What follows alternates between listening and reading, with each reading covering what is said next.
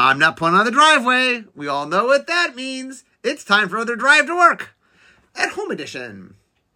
Okay, uh, having lots of people I talk to. So today I have Chris Mooney to talk all about the making of Commander or Streets of New Capenna Commander decks. Hey, Chris. Hello. Okay, so you were in charge of the design for the. There's four, four. No, there's five Commander decks. Yes, one for each family. Okay, so let's start from the very beginning. Um, okay, I mean, obviously you knew you were. I mean, we knew from the very, very beginning you were doing the five, the five factions. That was a given from the get go. Um, but what were the challenges in figuring out what they they they did? Right. So um, when we start making commander decks, typically we're starting maybe halfway ish through set design. So uh, of the main set. So what that means is that um, the major themes of the set have been determined. The most of the mechanics have been nailed down. Um, and a large part of the flavor and the world building has also been done. So coming in, we have a lot to work with. Um, but also we sort of, you know, that we also have a lot of things that we need to um, accomplish in order to make sure that we're sort of lining up with the expectations people have for the main set. Um, so for each of these five families, we had the general idea of what they were all about, flavor wise, what they were about mechanically, and we knew mostly what each of the mechanics um, was doing. And so a large part of our early explorations was basically taking those and coming up with what would be fun ideas to build commander decks around. So when you build commander decks, do you start with the commander or you start with your theme? Like where do you start? It depends from set to set because sometimes sets have themes we know we want to do, and so we'll sort of say, "Hey, we already know what the theme is." Um, and other sets will be, "Oh, we don't really know what direction we want to go in. Let's just make some cool commanders and see what kind of decks come up with." Um, in this particular one, we sort of knew what the ideas were for each family. So the first deck that we built was based around the family's uh, mechanic, and uh, we sort of designed commanders specifically to go with those themes. Um, for you know, for each of these families, we had a you know, uh, the maestros had casualty, so we said, what if your commander gave everything casualty? And the riveteers had blitz, so we said, what if the riveteers card gave everything blitz? Um, but some of the other mechanics weren't as obvious. So for the uh, the brokers, they have shield counters, and we didn't really think it was very fun to just give all your creatures shield counters. That wasn't a very interesting uh, commander. So we started down the path of, hey, what are different kinds of counters that you could interact with? So here, I'm gonna read. I'm gonna read Perrie. Uh, where's Perrie? Yes, Perrie the Pulverizer. Perrie the Pulverizer. I'm trying trying to find Perrie. Do, do you know? Do you have Perrie? Do you know Perrie? Yes, I've got, I've got all the cards up. I'm happy okay. to read. So uh, read Perrie to me, please. All right. So Perrie the Pulverizer is uh, one GW for a three three legendary creature Rhino Soldier. Um, when Perrie enters the battlefield, put a shield counter on target creature, and as a reminder, shield counters uh, prevent an instance of damage or destruction on a creature, so they're a, a one-time sort of extra life. Um, and whenever Perrie attacks, target creature you control gets gets trample and plus X plus X, where X is the number of different kinds of counters on permanents you control. Okay, so obviously you make Perrie, and it's okay. He he cares about different counters. So like, where does that lead you? Like, what what, what is that? What's the next step when you do something like that? Right. So the first thing we did is we were like, shield counter only working with shield counters was a little boring and it was a little frustrating to play. So what if instead of shield counters we cared about any kind of counter? And we thought you know oh that could be fun. You know you'll have some keyword counters in there from Ikoria. Of course plus one plus one counters um you know from from almost every set.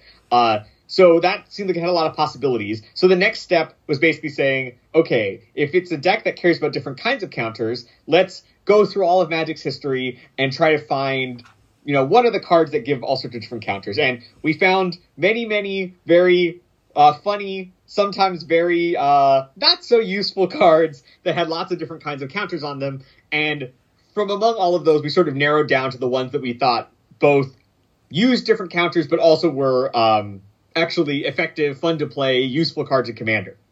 Do you have any idea how many uh, car- how many different counters exist in the deck?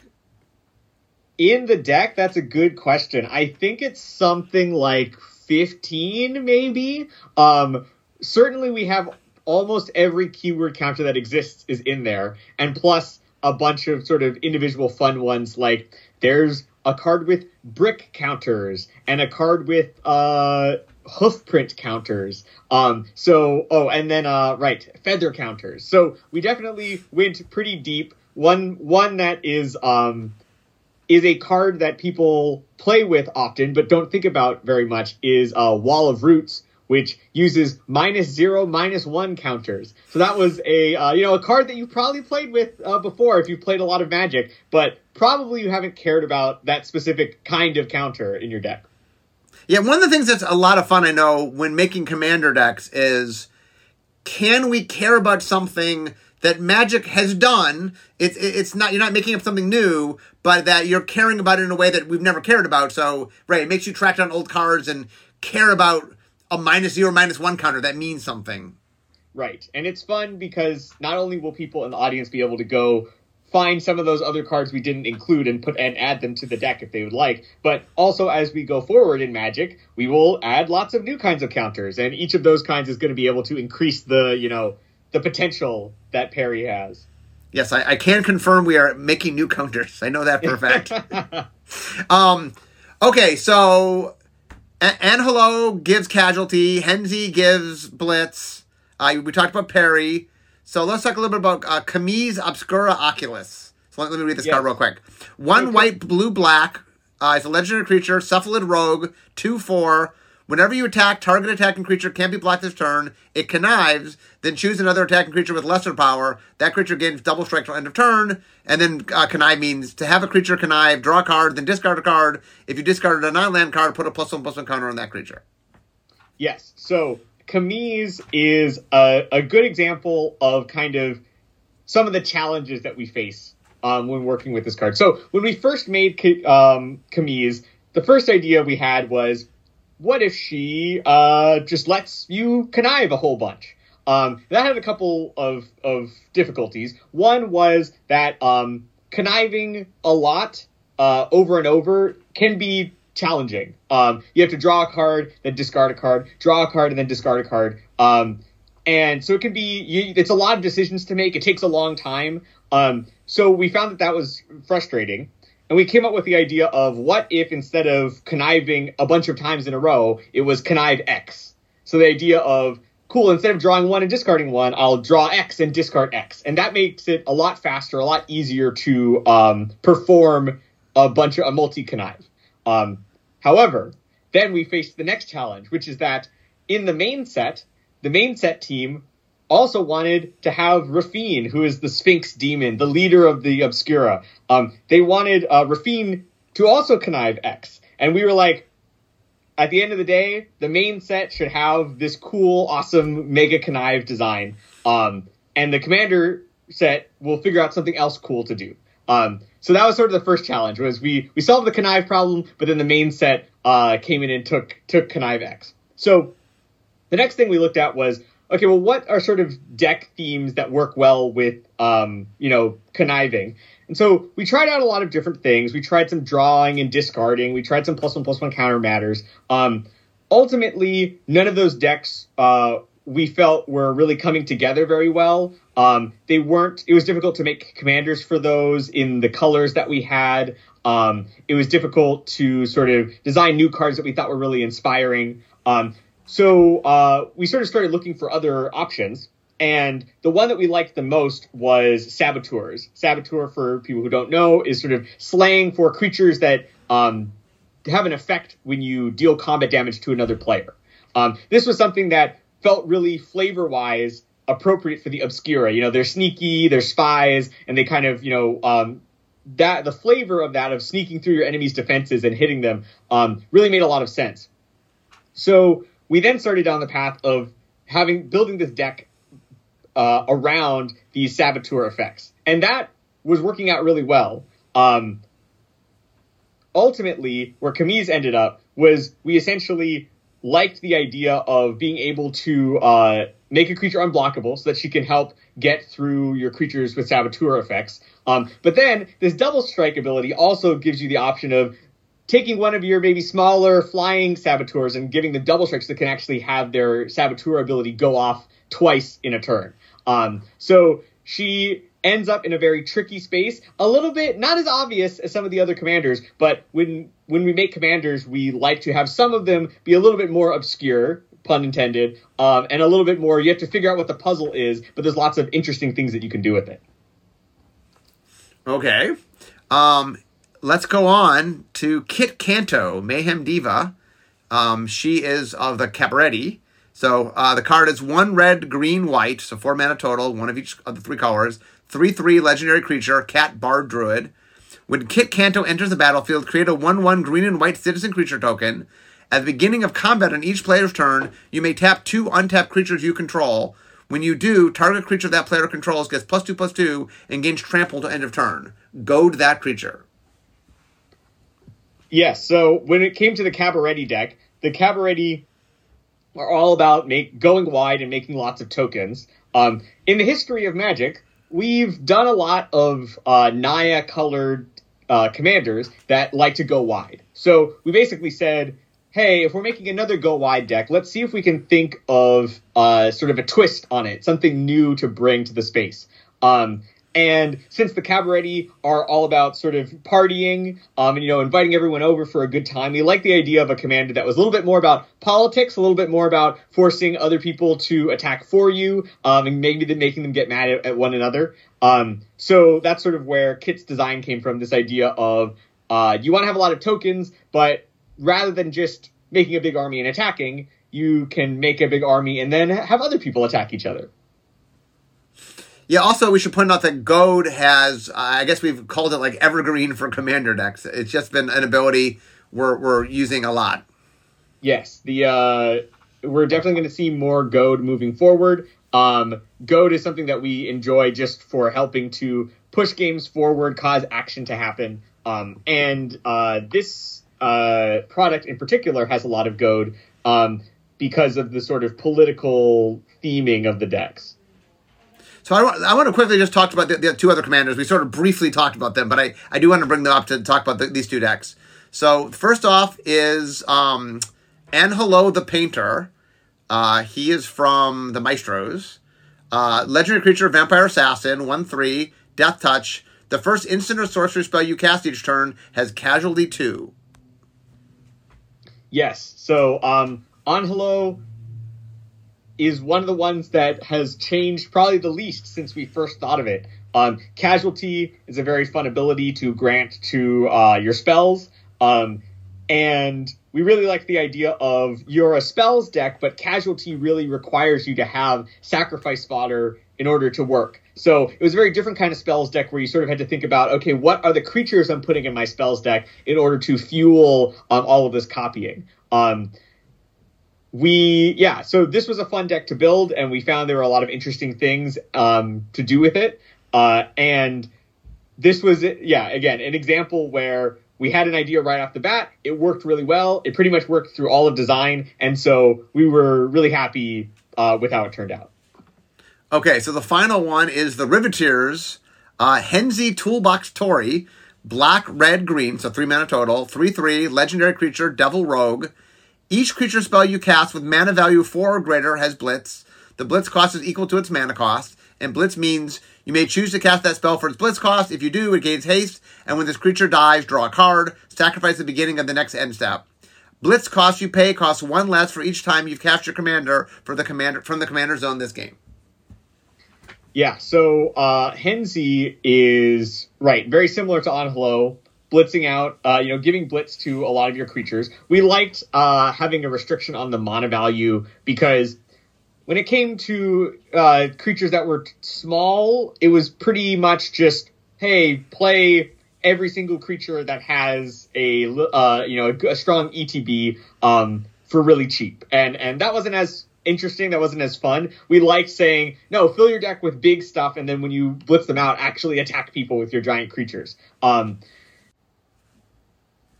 So uh, Henzie's second ability was uh, designed so that it would work both with you know his first ability, but also with Blitz cards from the main set. So whatever cool Blitz cards you happen to open in Streets of New Capenna, you could put in this deck, and they would also get discounted. Okay, so now that we've talked about each of the five decks, I, I want to talk about some larger things that are going on here. So first up, um, there are a lot of old mechanics showing up. So let's talk about that a little bit.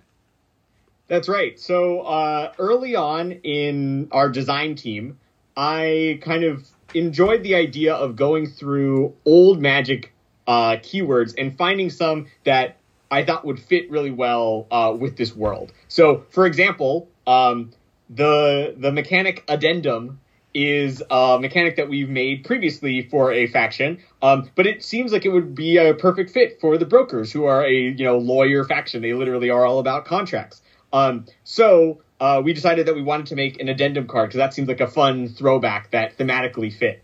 Um, and kind of inspired by that, we went through and found tons and tons and tons of these old keywords and decided to bring a bunch of them back just for you know single cards here and there in order to add a little bit of you know texture and some fun throwbacks uh, for longtime fans.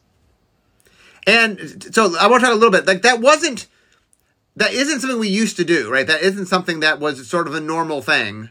Um, and and hint, it's becoming a thing. But I, I wanted, I just want to talk a little behind the scenes. Like, how did you right. go from we didn't do this to we're now doing this? Well, right. Prior to this, it's something that we very occasionally did it. Maybe one card per commander product or something brought an old keyword back. Um, but for me, I was like, hey, I find these designs you know, very charming. Um, we, they've got we've got a lot of interesting things that we can do. Um, some of the mechanics fit super well with what the decks want to do. And whenever we playtest, people are always like, "Oh, that's neat! I love that this mechanic is back or that mechanic is back." So internally, we were like, "Hey, this seems like it's pretty cool. We all like this." Um, and when we talked about it as a as a design group, the commander designers were like, "Yeah, previously we sort of um, there was a sentiment of, oh, we don't want to do it too much, but we all sort of checked in and we were like, all of us really like this idea. Um, so we kind of, it just sort of took one person saying, hey, I like this, I think it's cool, I want to do it, for everyone else to be like, yeah, that is really cool. Let's all start doing that. So, um, right, I'm super looking forward to seeing more of these old mechanics return. I've gotten tons of great feedback from the audience of, you know, mechanics that are are so you know niche or you know um, you know are very not known by many people. Some someone out there will be like, "This is my favorite mechanic. I'm so happy to see it come back." Um, and for a lot of these mechanics, they might not be mechanics that we will return to very soon, or maybe ever. They might only have a couple of more designs that are that you can make with them. Um, and so Commander products are a great place to sort of bring those back and uh, you know celebrate the that kind of like deep well of old Magic mechanics that we have. Yeah, I mean, one of the things that I think Modern Horizons has really taught us is um, there are magic mechanics that, like, look, there's just not enough meat on the bone really to revisit it in any big way, but there might be like a really cool individual design with it. And I know that Modern Horizons really w- was able to do that very successfully. And I, I, I like to see this as sort of a extension of that of, hey, here's a resource. Why can't we make cool things? You know, what's don't don't stop us from making cool things. Yeah, and I think that uh, right, we'll see definitely see more of this moving forward. And also, uh, one a nice thing about this as well is that for the people who are fans of these old mechanics, they get a, a few new cards to play with. But for a lot of new uh, Magic players, seeing these mechanics for the first time can help sort of send them on a quest of like, oh, this mechanic seems fun. I wonder what other cards exist, and they can sort of learn about some sets that they maybe weren't around for. Okay, so the next thing I want to talk about is kind of what are the advantages and the challenges of designing commanders within the same worlds as the main set. Yes, so the advantages are that you know we have a lot of material to work with. Um, you know, as you often say, right, restrictions breed creativity. Having a fully blank slate is sometimes very daunting. You can just kind of make whatever. But starting out with this very strong, like, you know, this is what the world is, this is what the factions are, um, gives us a lot of stuff to kind of, you know, we can use as a springboard, as inspiration. Um, on top of that, these characters in particular, um, were sort of characters that had been developed by uh, the creative team, and we saw most of these characters actually show up in the New Capenna web fiction. Um, so that was also a huge benefit in that there's actually able to be some backstory on these characters and people are able to become familiar with them and sort of be like, oh, I read the story about Perrie. Now I'm excited to see Perrie's card.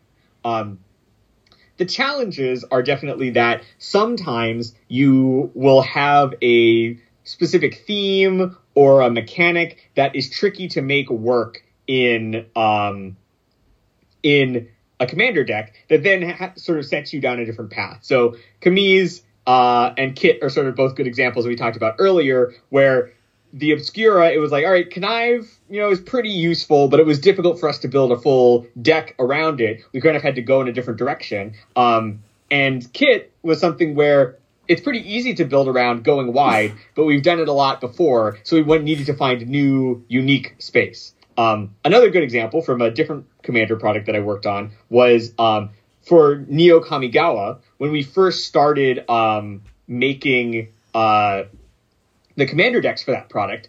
We were like, all right, we're making two commander decks for Neo Kamigawa. What if we did ninjas and samurai? You know, they're very popular, very famous. Uh, you know, these creature types that people love. Um, but the, the issue is that when we started to investigate it, it was, hey, a lot of really cool ninjas and samurai are actually in the main set. They're in Neo Kamigawa. And so it wasn't really, there wasn't nearly as much space there for us to explore because we were already making a lot in the main set. So that's why we decided to go in different directions and choose two themes that were kind of underrepresented in the main set. So that's another challenge that sometimes the main set uh, is going to make cards that are very similar to the ones that you might make for your commander deck, and you have to choose a different direction to go in. Okay, so I want to help the audience understand a little bit about the nuts and bolts of making these. So you get a design team. How, how do we act, how do you actually make the decks? How, what's the structure to making them behind the scenes?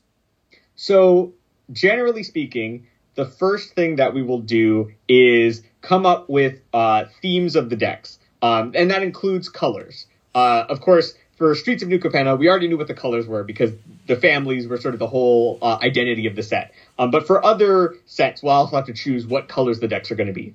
Um, the typically the thing that we do first is we will put together a deck comprised um, an almost entirely of old cards.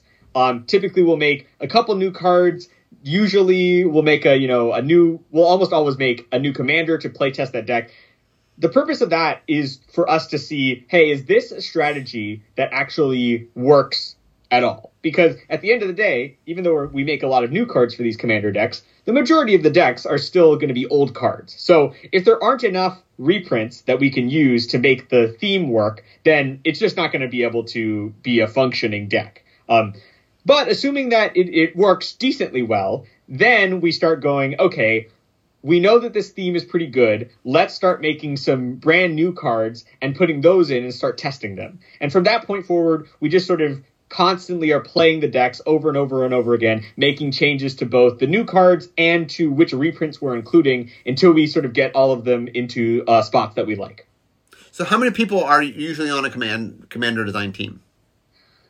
Generally speaking, the number of people on a commander design team is about the same as the number of decks that are being made. So, for example, for Streets of New Capenna, um, our we had five people on our design team for the most for most of the length of the team. Um, and but smaller ones, like if we're only making two decks for a set, we'll typically only have you know two people. So usually each deck is has someone sort of the the main person for it. Not that other people don't get involved, but right. Everyone is involved with all the decks, especially the design lead is always involved with all of the decks. Um, but typically it's a good sort of division of labor for each design uh, team member to take one of the decks, focus on that one, and then oftentimes halfway through or so you'll actually switch up the decks and everyone will take a different one so that just that you're getting different eyes on the different decks and different people have different styles of building decks so they might recognize some weaknesses that are present that uh, someone else maybe wouldn't have seen. So what would you say is the biggest hurdle that making commander decks tends to run into? I think the biggest hurdle is, and this is just generally true of, of designing for Commander, is that uh, Commander is an eternal format. It has a legacy card pool. It never rotates. So that means that when we make new cards, we have to be very conscious about the effect that they're going to have long term. Um, so we spend a lot of time trying to think about when we're adding new cards to the format, what new things are these cards allowing people to do? What old things are they supporting? Um, and you know, balancing that is a very tough uh, tightrope to walk. Thankfully, you know, in in the recent, uh, you know, maybe past couple months, we have uh, we now have the casual play design team, which is a team that's focused specifically on testing cards for um, formats such as Commander. Uh, so moving forward, I think we're going to see even even more, uh, you know, attention being given to that area of design. Um, but of course, this team didn't exist when I was working on Streets of New Capenna, so a lot of it just fell onto me and the other designers to test the decks and try to balance the cards to the best of our ability. Yeah, one of the things I always talk about is how design is iterative, and you know, the more we make commander decks, the better we get at making commander decks, the more experience and you know lessons and stuff along the way. Yeah, I think that uh, we have seen over the past two years or so that the quality of the commander decks um, at least based on the feedback that the fans have been giving us, that the that people have been really liking them, and I think a large part of that is because we we make more now, which allows us to get more and more practice and become more and more skilled at the kinds of facing the challenges that come up with these products. Okay, so we're we're not too far from being done here, so I have two last questions for you. Number one is if you could pick one trick for one of the decks, something that people might not think of, that is a fun little thing you guys stumbled upon while playtesting, what's a fun little, not obvious thing that people could do with one of the five decks? Hmm, that's very interesting. It's that is a tricky question. I think uh, what I will use as my example is uh, a play that I saw happen the other night when we were play we were playing with the decks. Uh, Oskar Rubbish Reclaimer is a card that allows you to uh, cast cards when you discard them. Um, he works very well with Connive. Uh, and we had a great moment where somebody attacked uh, with Kamiz, connived, and then discarded a cipher card, and then cast the cipher card and ciphered it onto their creature that was attacking, and then hit someone, and immediately got to recast the cipher card um, and and you know get get a ton of value out of that attack. So uh, that was a super cool play that I got to see, um, and I think that there's a lot of there are a lot more tricky plays that can be done with Oskar and being able to cast cards off of discarding them at, at times that you might not normally be able to. Real quickly, just for the audience that might not know off top of their head, Oskar Rubbish Reclaimer, three blue black, legendary creature, human wizard, three three. The spell costs one less to cast for each different mana value among cards in your graveyard. Whenever you discard a non-land card, you may cast it from your graveyard. Okay, my final question for you is um is there anything about the decks that we haven't touched upon that you would love to let the audience know about? Anything that I, I didn't hit upon yet? I think uh, the one sort of large topic uh, that I would just want to call out, um, and you know I've talked about it a lot online um, and in other interviews, is uh, that there are a lot of white cards in this product that are really starting to push into the new space that we've just we've kind of opened up for white card draw. Um, it's something that players have been asking for for a long time. And as the white color pie counselor, this was sort of an opportunity for me to bring some of those new design space uh, to the forefront and give people, um, you know, some some options uh, using those tools that we've added into white.